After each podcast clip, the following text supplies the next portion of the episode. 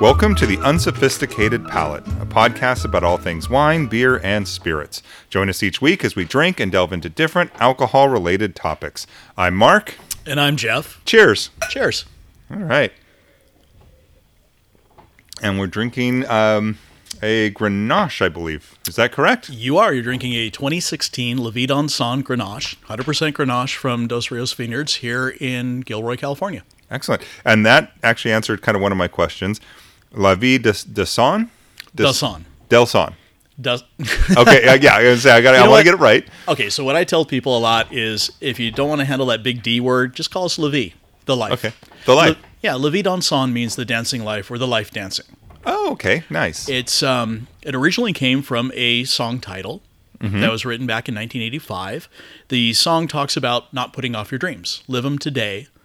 And when I first started this company, I was still working in the corporate world, but I was dreaming about wine, and I had to start an LLC. And I thought, well, that's going to be a kind of a cool name for it. No thought to the fact it was probably copywritten or trademarked, and Oops. know, whatever. I was just going to use it for the LLC. And uh, then when I fell into having a winery, it just seemed to make a nice name for the label. Yeah. And I, I found out after that, doing some research, looking at the name, that it also kind of harks back to an old saying in France about uh, living the good life. La vie Okay. dansant. It's a way to say um, the life dancing, but they mean the, the life with wine and food and friends and just the good life. Mm-hmm. So it makes a pretty good label. I like names with, with something behind them and, and, and a lot of meaning like that. And, and that's awesome. So the dirty little secret behind it, though, is that it's actually uh, bad French. Oh, is I, it? I have a couple wine club members who are, are native French speakers, and and I asked them because I didn't want it to say something totally stupid. Yep. And he kind of looked at me and he goes, "Okay, I get what you're saying. We would never say it that way." I'm like, "Well, what do you mean?" He goes, "Well, actually, the verb tense is wrong." Uh, And I'm like, "Okay." And he told me what it should be, and I said, "But that doesn't sound as good." yeah. You know, we're English speaking, and so we're going to call it La Vie Dansante because it rolls better and it fits better. Yeah. I- So anybody out there that speaks true French, yeah, I, I know it's wrong. yeah. And we're Americans, so we just do what we want to do anyway. Exactly. And, but but it, it does. It's, it needs to roll off the tongue. So, okay. I like it. I like it. And we're here in Gilroy, California, out on the edge of uh, Santa Clara County, if I'm correct, right? Well, we're on the north edge of Gilroy in unincorporated Santa Clara County. We're actually in what we call South Valley, but the county extends another 15 or 20 miles south of us. Oh, wow. Okay. So we're not really Santa Clara County is a huge county, all the way up from like Palo Alto, Menlo Park area down to San Benito. Uh, and we're about 10 or 15 miles north of San Benito. So we're not in the middle, but we're not on the edge. Are you the head winemaker? Or are you the owner? I mean, well, I think you're the owner. What what what are your what's your title role? How do you consider yourself? Okay, so on my business cards it says intoxicologist. I like that. it says so on your shirt as well. That's beautiful. Oh yeah, yeah, it does say on the shirt. Um, but what I do is pretty much everything. So this is a one man and one dog operation. So Ah. yes, I'm the winemaker. I'm the owner. I'm the gardener. I'm the janitor. I'm the dog poop picker upper. pretty much everything. Does do it all. Okay. Yeah. And and you get your your would would they be patrons, clients? I know guests, uh, people who come in. Your guests. Uh, you, well, I guess you shouldn't get them intoxicated and send them off driving. No, they have no, a designated driver, uh, but you you bring them in and you wine taste. You run the wine tasting room as well. I do. I do have some uh, people who help me. I have a very old friend named Richard who helped me. We built all these buildings. We did the design work on it. Uh, he helps me with wine work. There are. It's just winemaking. It's nothing's hard. Everything is actually pretty easy. It's all pretty small stuff, but there's a lot of it. Yes. And having four hands a lot of times really makes it easier. So Richard helps me a couple days a week and he's it started years ago when I helped him flip a house and then he was going to help me build a building to make up for that and now he's stuck. Yep. Um, his wife Leanne helps me sometimes in the tasting room and we're looking to hire a couple people. We've grown to the point I really cannot do it by myself. Uh, most people think that the winemaking is 100% of what we do, but honestly, it's maybe 20%. There's finances, there's marketing, there's, yeah. So there's a lot of uh, irons in the fire here. Yeah, I mean it, it's it's running a business and and it's it's a lot. There, there's the fun romantic side I think that everybody envisions, and then there's the business side, which is a lot more. right. When I got into this, I, I had worked at a winery for a while, and I've worked in the corporate world doing business planning, and I, I went to UC Davis, and I have a degree in winemaking. I thought I'd covered all the bases. I thought I knew exactly what to expect. The one thing I, I didn't understand is how hard it is in this country or this state to start your own business. The amount of paperwork, the amount of time, the amount of reporting, um, just the amount of time I spent in QuickBooks didn't occur to me. And um, I, I would caution anybody who wants to do this. It's a great life. It really is. I can't get down on it, but it's the hardest job you'll ever do. Nice. Well, I guess maybe not nice. It depends, you know. Um, yeah, that's good. Uh, so we're talking today about different or different kinds of wineries or types of wineries because there's, uh, as I've learned, I mean, I just kind of considered a winery a winery, but but there's a lot more to it than that. so maybe let's talk a little bit about um, start with kind of how maybe you got into wine making uh, and or wineries, and then. Kind of what you would consider what you have here, and then maybe we can kind of branch out on some of the other kind of types from there. How's that sound? Sure. Okay. Okay. That's actually that's a couple hours worth of question, but that's fine. So how I got into winemaking? I guess there's two ways to get into winemaking, or two ways to start a winery. You can start with ten million dollars and throw money at it, which, by the way, is definitely the right way to do it. or you can start with no money, like we did, and uh, it's all building sweat equity and it's working your butt off to get it to work. Both have their advantages. I'm happy with the way we did it. I got into winemaking uh, back in 2009. I had a job at a corporation, well, uh, uh, Orchard Supply, Osh. Okay. Yeah. Right. So this is, you know, you're from Local California. hardware store. Yeah. Right. 35 year old history. They were uh, they'd grown up. They were owned by Sears. Uh, we're going to get in the weeds, so we'll back off from that. Anyway, they hired a bunch of people, me included, to come in and help modernize the company. We were there for about a year and did some good work modernizing it. But at the end of the year, I needed a break, and I asked for a, a vacation. And he said, "Take two weeks." And I said, two months." And he said, "Then your job won't be here when you're back." And I said, "Okay." And I resigned. Hmm. So I took a year off, a one year sabbatical. Wow. Okay. Nice. Uh, uh, the first thing I did after I resigned was realize I didn't own a telephone or a computer or anything else. It's how it is in the corporate world. It's all company stuff. yep. So I went to Best Buy, got all that, went to a Starbucks, and I made a list of the things I wanted to do in a year. The goal being, I'm not going to even think about a job. I had money, I was okay. Just going to do all the things I haven't done in the last 20 years of working in the corporate world. Kind of like almost like at the end of college, you take that gap year. So this is your like corporate gap year. That's a beautiful way to do it. I've been calling it, even back then, I called it uh, the premature bucket list. oh, there you go. But a gap year is exactly what it was. It Okay. wasn't quite a sabbatical. It's just I'm going to take a year. Yeah. I was going to travel. I was going to learn to play guitar, speak Spanish. I was going to study. I, I had all these ideas. How'd all that go? Yeah, I'm I'm getting there. Okay. I still can't play guitar. My Spanish is atrocious. I haven't traveled anywhere in the last five years. Okay. But, but they're still on the list. Good. But one of the things, oddly enough, was learn to play golf. So I did do that. I, I started golf lessons, and uh, the very first week of this gap year, I was on my way home from a golf lesson, and I stopped at a wine bar, and um, asked the young lady there uh, what she would recommend, and she recommended this wine that was on their little back bar, and I said, "Oh, I've, I've heard of them." And she said, "It's a brand new winery in the local area, and you should try them." I'm like, "Okay, I want a glass." you know, I thought I knew a lot about wine because I've been drinking wine for two decades or so, and I I'm I love studying things, and we had been spending a lot of time in wineries learning about wine. I thought, so I proceeded to tell her exactly what I thought of the wine, which, by the way, I maintain I was right, no Okay. doubt about it. but the guy sitting next to me turned out to be the winemaker. Uh oh. Okay. Yeah, exactly. Uh-oh. Uh, now I have a, another perspective. Being a winemaker, I, I I cringe at some of the things I said, but he and I talked about it, and, and rather than getting all upset about some of the things I said, he said, "You know, you should come see the winery. I just started it.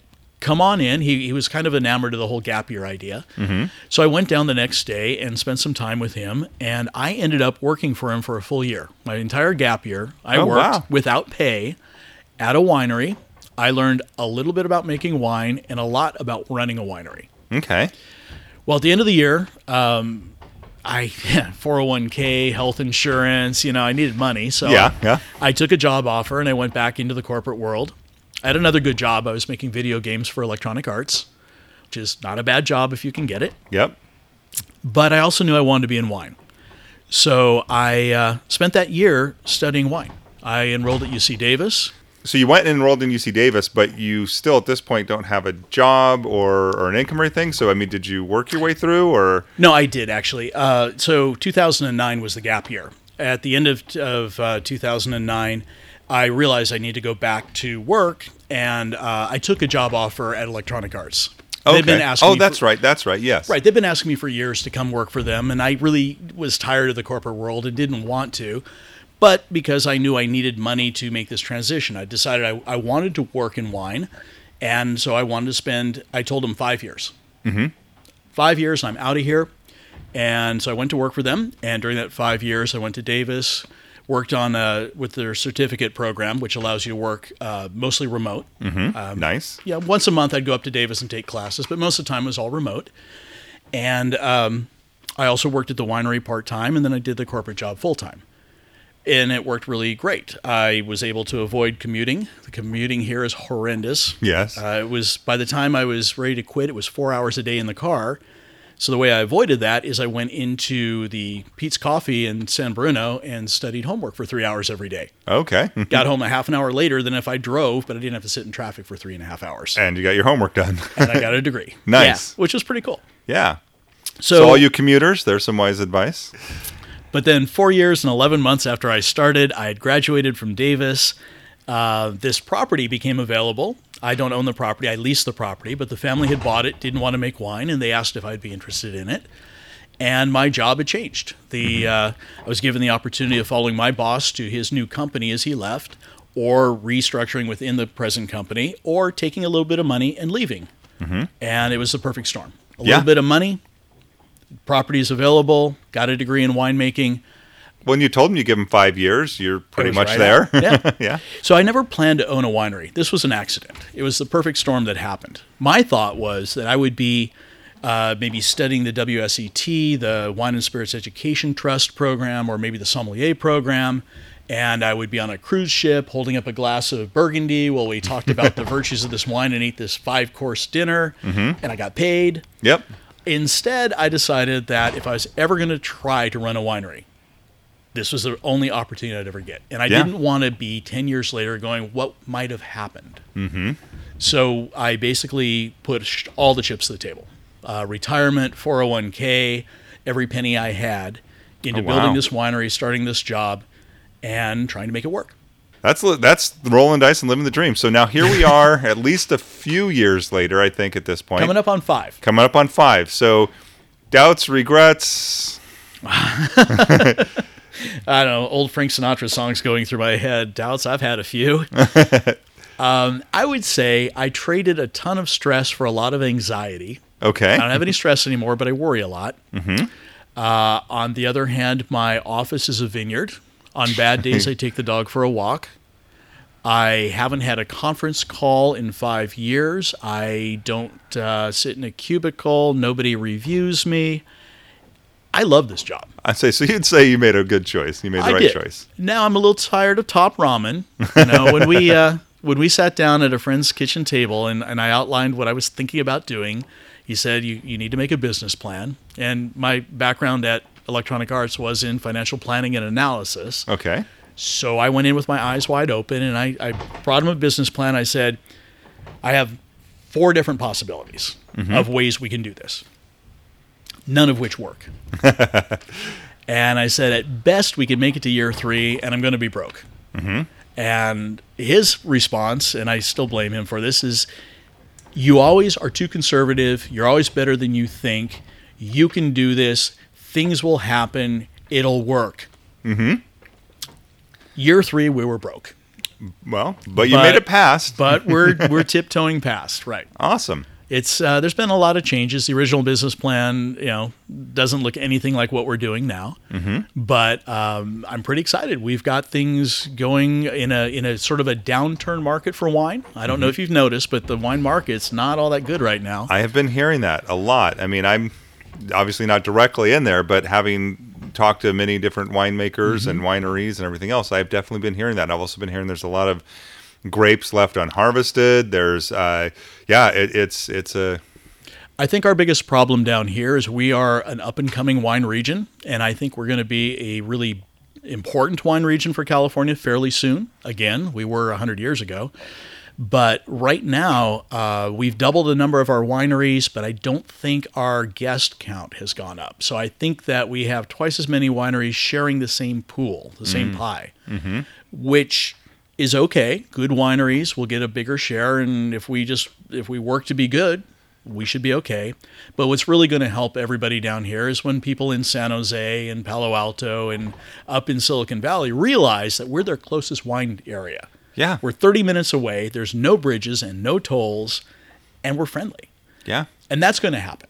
yeah. It's just going to take some time. Yeah, and I'm seeing it happen. I mean, I had no idea how much wine and good wine was actually here and made here uh, until even very recently. And this was someplace that you know I grew up for most of my life.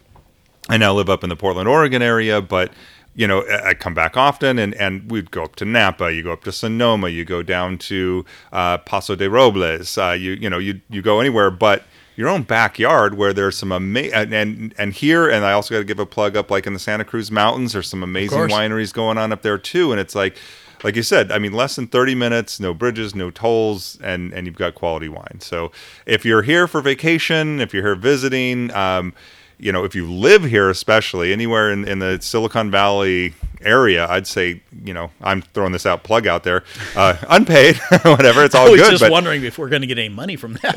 I doubt it. but hey, um, you know, it, it's it's a great area to come visit, and and and actually, I recommend this anywhere you go because I found this as I've traveled. I found it in a lot of places. Look for the local wines, the local wineries, and and try those because I actually was in. Uh, I've talked about this before in Arizona, and I found a a, a local wine, and I'm like, what the heck, you know? It's it, it- you know, you're not gonna get any good wine, but hey, go local it was actually a really good wine um, and they had grown it actually they have higher elevation Right. and, and better weather you know obviously they're not growing it down in the desert um, but so again it's it's by knowing those things and experimenting you get a lot of uh, experience you wouldn't otherwise if you just go with hey i know that name right and it also helps when you do that. You you find one in a new wine region. Find one place that interests you. You know, use the internet, use Yelp, use Google, whatever, and find one place that seems interesting, even if you don't think it's going to have great wines. Go there and talk to them, and then let them tell you where to go yeah because they'll know what you're looking for. They'll know the inside scoop. The one of the things I love about this industry is everybody knows everybody else. Mm-hmm. We're all still pretty friendly. There's not there's competition, but it's friendly competition, and we all help each other out.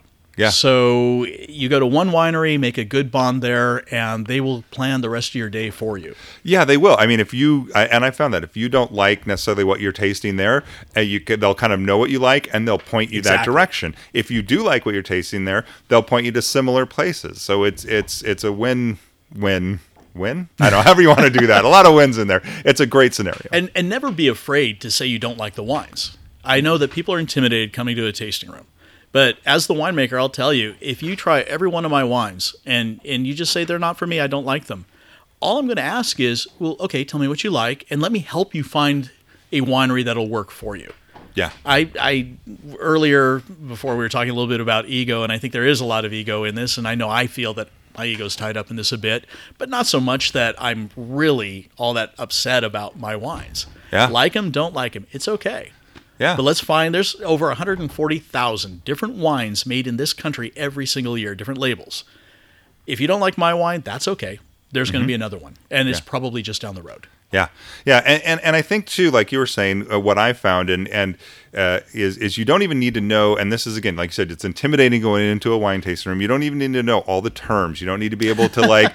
Well, I like a fruit forward, you know, whatever. You know, you can just kind of say, describe what you do or don't like in as common a terms as you can, you know, and and here's some things that I've kind of liked or, or whatever. And and oftentimes someone who knows what they're doing can interpret that and get you pretty close, I think. At least point you the right direction. Yeah, it's uh, I go I don't do a lot of wine tasting anymore, unfortunately, so I'm so busy. But when I do, it's funny because I'll go with other winemakers, and I'm sure people assume that we're talking about oh, it has nuances of peach and honeysuckle and a little firm backbone of this. Honestly, if you look at my notes, um, I use smiley faces. Oh, okay. You know, a smiley face means I like it, I'd love some more. A little line face means it was okay, but I'm good. And a frowny face means I didn't like that. Mm-hmm. That's how I rate wines. Yeah. And that's every winemaker I know does it this, not necessarily smiley faces. Some use thumbs up and thumbs down, but it's about enjoying the wine. Yeah. You don't get tied up in the details. Yeah. You like Well- it, you don't like it. Well, yeah, and because what I taste isn't necessarily going to be what you taste, and I think that's the problem. Is a lot of times, Yep. you like you said, you're going to say I get blueberry, and I don't, and I think I must be wrong, and I must be stupid, or I must be whatever, and it's not. It's because everybody's palate's different, and it's going to taste something different. You're going to get out of it what you experience based on your history and experience, and and and everything else involved there. So I, I you can't be intimidated, or, or don't let anyone else intimidate you, because if they do actually this is what here here's a fun fact that I've learned along the way.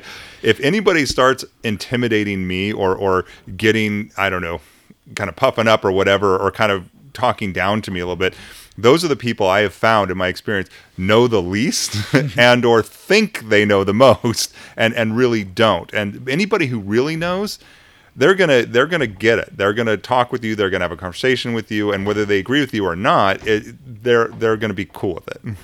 Exactly. I, I honestly, I know we, we are way off the question, but that's Yeah, fun. I was about to say we're, we're kind of off topic too, so we will get back to um, the type of winery here. But you let you finish that comment there. Okay. Well, since you led into it, then I will, but it is way off topic. Uh, tasting notes. I hate tasting notes. I'm sorry. They're done.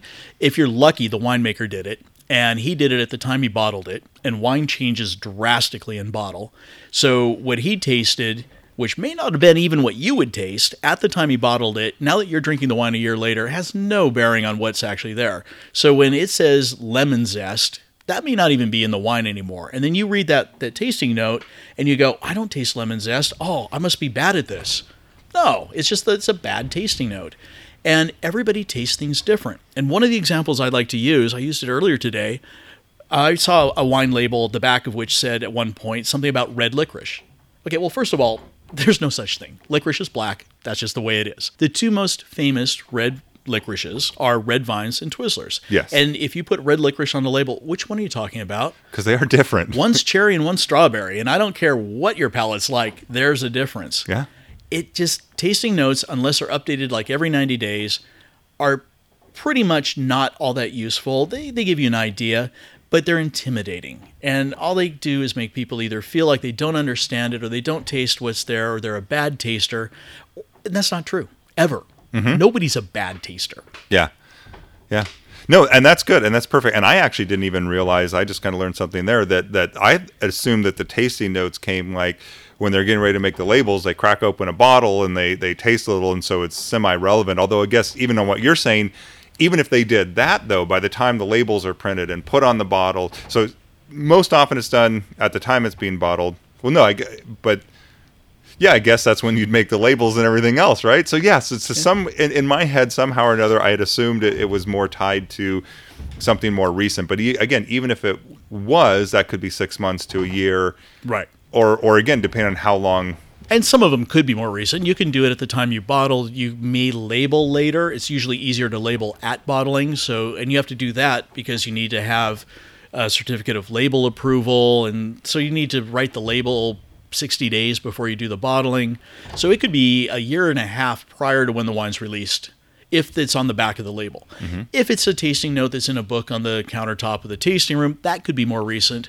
But I mean, I But have even the- then- I have a book. You can go look at it. Do I update those tasting notes? No. Yeah, I say, but even then, it was probably done once. It's Like the same. two years ago, a year ago. Yeah, yeah, and and and it's going to change. And even if it was done yesterday, as we pointed out, you know, your your palate may be entirely different. So just because you don't taste what they taste, like you said, doesn't mean you're wrong. Right. Yeah. Nobody's ever wrong. Yeah.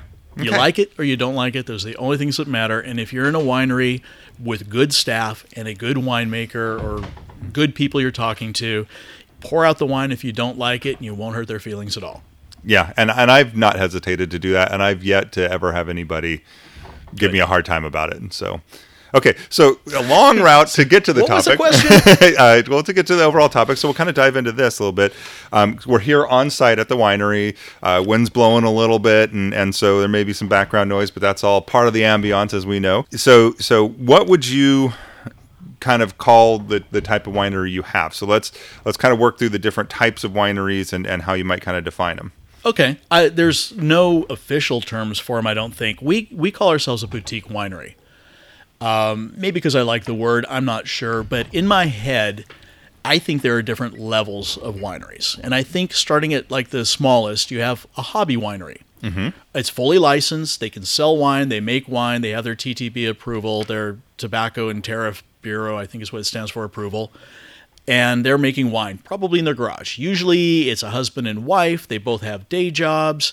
They're doing it because they like making wine and they're thinking, I'm going to do this when I retire, so I'm going to start now. Mm-hmm. I don't think many of them actually do it that way, but maybe it ends up that way. Yeah. Well, and I would say even extend that slightly to they might have a small tasting room or, Right. or again even on their property and they're open a day a month or something like that something like that yeah it again like it may be a legitimate winery but for them it's it, it's more of a hobby and or secondary thing as opposed to this is my life Exactly. And you hit upon a couple other things. I think size is relevant. They maybe do up to about 500 cases a year. They sell through their tasting room or, you know, in a pop up shelter in their driveway, whatever. Uh, they don't distribute, they're in no restaurants.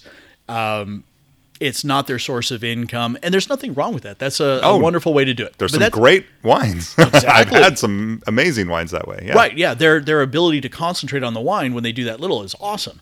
So that's probably hobby winery, and it can and you can change levels as you go. I think the next is probably me at boutique. Mm-hmm. Call it maybe 750 cases up to maybe 1500 or 2000.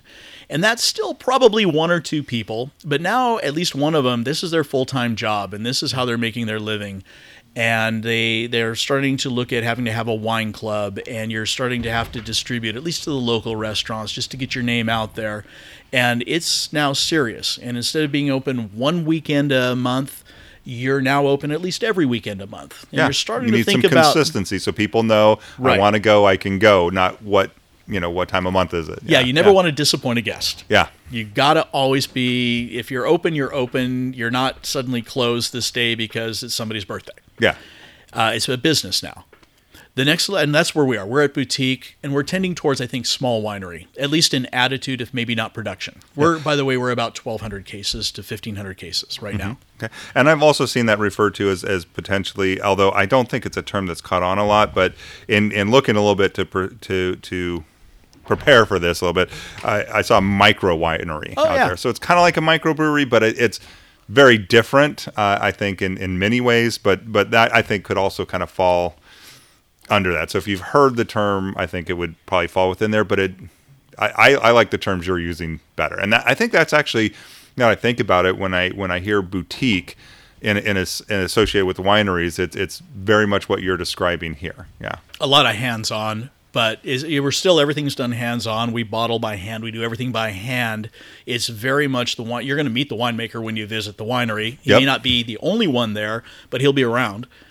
Um, you also hear garagiste a lot or a garage winery. Mm-hmm. I think that has a different connotation to me. That's that's wild professor, crazy, fun, uh, sort of uh, new age winemaking. pre-hobby, you know, because it's still kind of a hobby, but you're not actually licensed Oh. and selling it. You think, or Well, maybe because it started with making wine in the garage. Yeah. But I think that it's become, especially in France now, and uh, maybe in oh, the weird place like Arizona, where where people are doing experimental winemaking and things. It maybe doesn't relate as much to size, but to technique and theory. Mm-hmm. It's it's more fun and adventurous. Okay.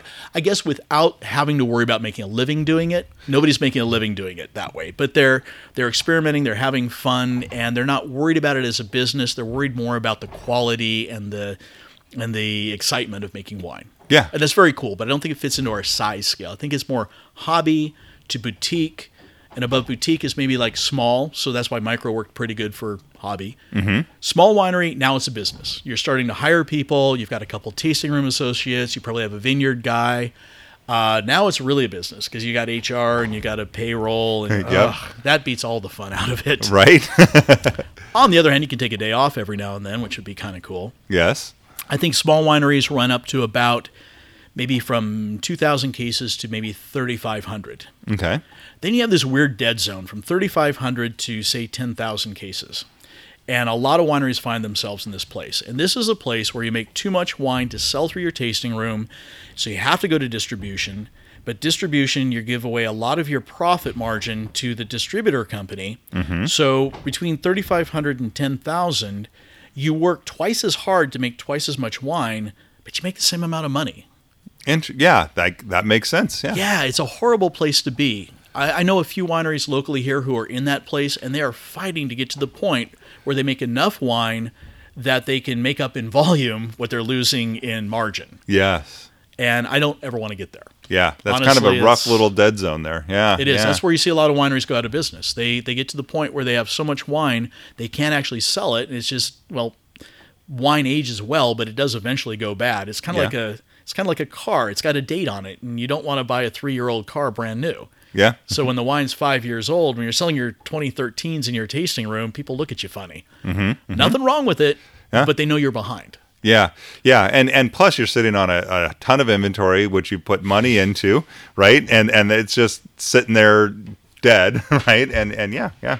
The number one expense, holding cost of inventory. Oh, oh People yeah, don't because you got to think about store that. it too, right? So my my average holding cost, and we're small, but I have two to three vintages depending on reds and whites in bottle. It's two dollars per case per month, so twenty four dollars per case per year. Wow. Okay. So if you have if you're three vintages behind, your added cost of goods uh, this is probably getting really boring adds another 50 to 75 dollars Yeah. and that comes right out of your profit Yeah. you don't think about it because you're not writing the check for it but you're writing the check for your lights and your rent and your cooling and everything else Yeah, yeah, no, I, and it's it is. I don't know. Maybe we're getting a little weedy, but I, it's still interesting. I, I mean, I I think these are fun, and and it's good to know as you kind of walk in, especially some of these smaller ones, the boutique ones, or if you even get into a small size one, to kind of know where they are and, and kind of what's potentially kind of going on. I think that that helps give insight into into a lot of things. So mm-hmm. yeah.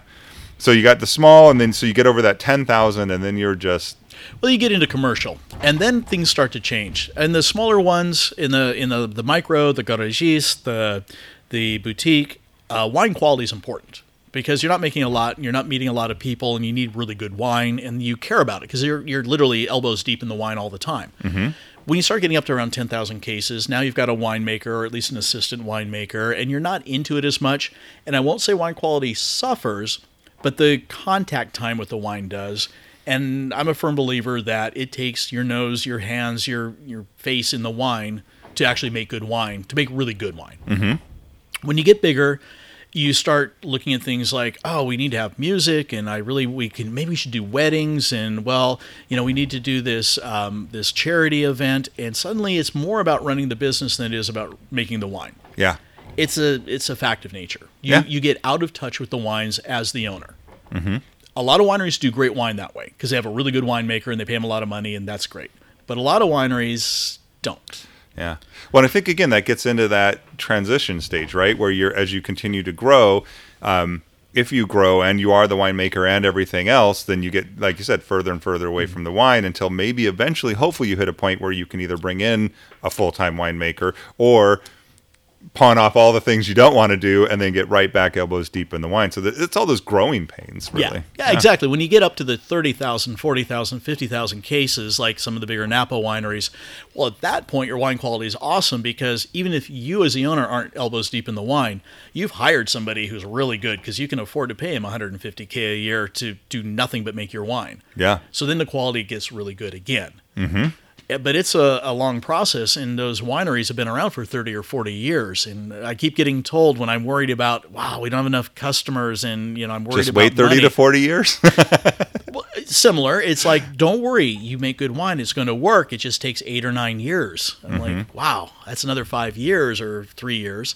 Mm-hmm. You know, can I Yeah. wait that long?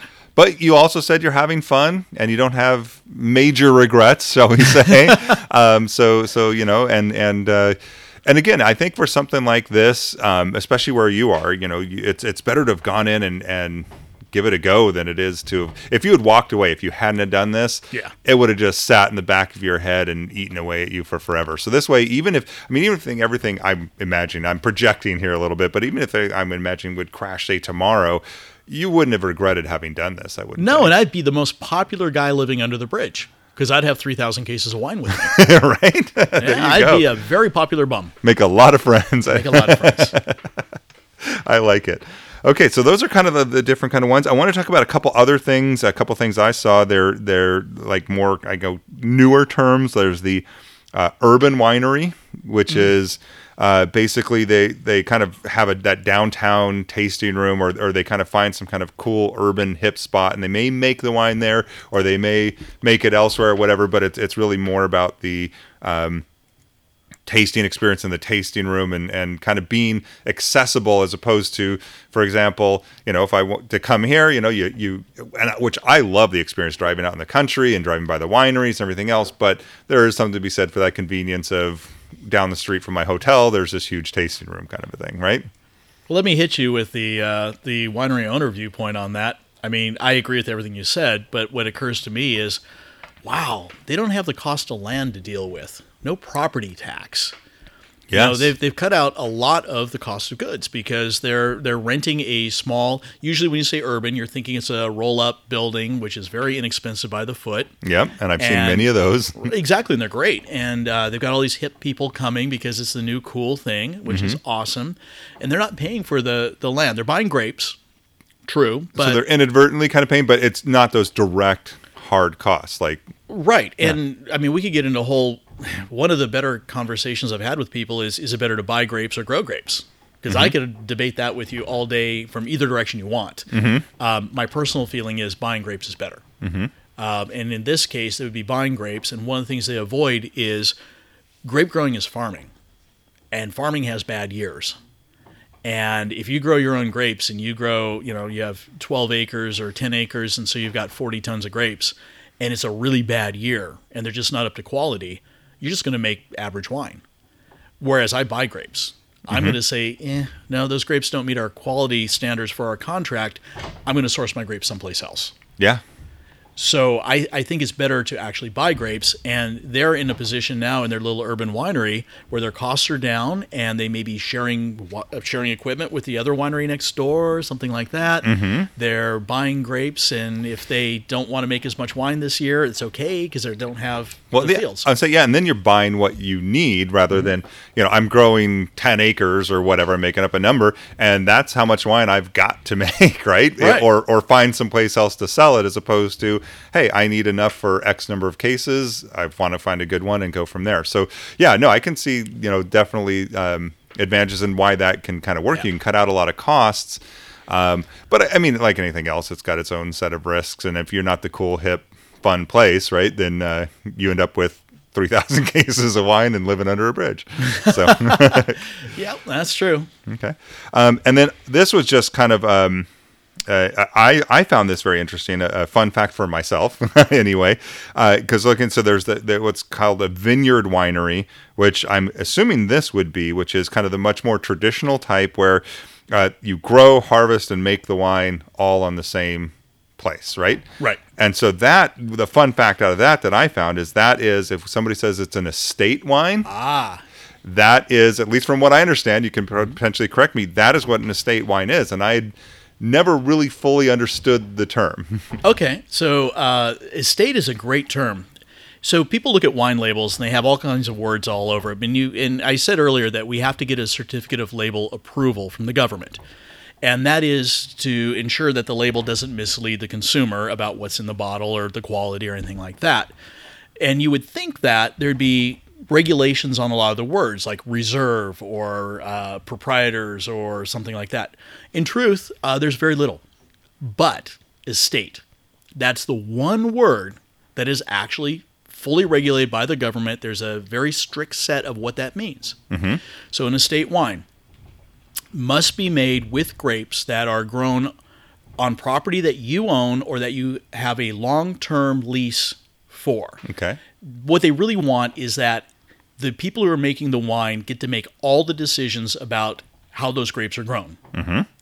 then those grapes must be processed in a winery building that you own or have a long-term lease and control. Again, you need to be able to be responsible for all the the things that are done. Yeah. You must bottle that wine on that property. You must sell the wine. Well, you can sell the wine anywhere, but you have to grow the grapes, make the wine, store the wine, bottle the wine, all on property that you own. It all has to be within the same AVA, so you can't be Gallo and have a little facility in Napa and call all of your wine Napa. Mm-hmm. You know, there's they're pretty careful about that. But estate is a the one term that says if it says estate on the label, you can be fairly confident that that wine has never left the the wine grower's hands. The vineyard manager, the winemaker, probably the same guy, has never left that, and they're selling you wine that they did completely on their own property, their own way. Yeah. Well, and especially now knowing what I know out out of this conversation, um, and I and it makes sense. uh, You can usually expect to pay a little bit more for that, but from what I've heard, anyway. um, but maybe not. uh, but from what I've, but I think it, it there's there's a reason behind that, and there's something to kind of be said in that. Because again, I kind of heard it, and it seemed like it kind of had some prestige to it. But now that I know more about it, I'm like. I'm I'm much more intrigued. I'm going to pay a lot more attention to when I see that. I think. So, should it cost more? Uh, not really. I can't think of a reason. There's not a financial reason it should cost more. Uh, in fact, I could probably argue it should cost a little less because you have less uh, cost into growing the grapes and everything else because you didn't buy the grapes. Yeah. So, pretty much it's a little cheaper to do it that way. But there is prestige and it's marketing. Yeah. You know, it makes it something special. When you see reserve on the label, it has no real meaning. Um, our reserves mean that it's been in barrel an extra year and it's been in bottle a full year before you get it. So it was held back a full year and a half longer to make sure it's better wine. And we started with the better lots to do it. Mm-hmm. So our reserves should always be better than the base wine that they came from. That's not necessarily true. There's no law that says it has to be that way. Yeah. Estate, the law says it's got to be from your property. Does it make it better? It makes it better because if the people put a state on it, they probably cared more about it. They were probably very careful with it, but it doesn't guarantee it. Well, it makes it better if you like that wine because I think you can know that there's going to be some consistency in that wine, right? So that as you get True. I mean, again, there's variance of weather and and crop yield and all the other stuff, but as a whole, if it's the same people making it, you know, there should be some consistency in in in you liking that wine. Yes, that's true. It's coming from the same grapes, probably the same procedures, same way it's made every year. It should Same be very winemaker, consistent. If yeah, same liked- philosophies. Right. If you like the estate cab last year, you're probably going to like the estate cab this year. Yeah. It's a good point. I hadn't thought of that. Yeah, no, that just makes sense. Anyway, it's just going through. So that was just kind of fun. So um, I think that's kind of all I kind of had. Is there anything you want to kind of add or throw out there to the world? Well, we could talk for hours. I mean, I'm, I'm a big proponent of the Rhone varietals. Um, I, I think what I would love to throw out to the world is the wine is such a huge, big, wonderful world. Try everything. We, I mentioned to you before we started recording that I get people coming in. They say that, um, do you have a do you have a Cabernet? I only like Cabernet. There are over 4,000 wine grapes in this world. Now, it's true in California, we only use like maybe 30 of them. But God, try everything. I- even if you think, oh, I hate Cab Franc, I've never found one I like. They're all different. The winemakers are different. The climate's different. The soils are different. Try everything. If you if you're wine tasting, you, you've you've paid some money to taste some wine, and try everything that they'll let you try. If you don't like it, pour it out immediately. If you try it, you go, eh, it's okay, pour it out. If you try it, you go, wow, this is fantastic. Ask for more. Yeah. You know, but try it all because you're going to find something. There's those weird grapes, Cabernet Pfeffer. There's like three people that make it in this whole California. I can't even tell you what it tastes like. Try it. It might be the best thing in the world. Yeah. For you, right? And I've never even heard of that one, but yeah, I and I I have found that, and and I agree. There's some that I'm like, I'll give it a go, and I'm like, not for me. But there's been some that I've tried, and I'm like, that is like really good. Yeah.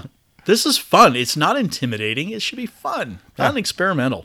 And you like what you like and you drink what you like and and Yep. it, it is literally that simple and i think if you go any anywhere above that you're overcomplicating it to a degree unless you're the winemaker although i think to some degree that's got to be your philosophy right I think we're less complicated than most people because we know that it's all it's not smoke and mirrors, but it's not it's not serious. This is fun. I so my sister loves rosé, and um, she drinks uh, blush rosé. I don't know if it's Gallo or no, it's Franzia.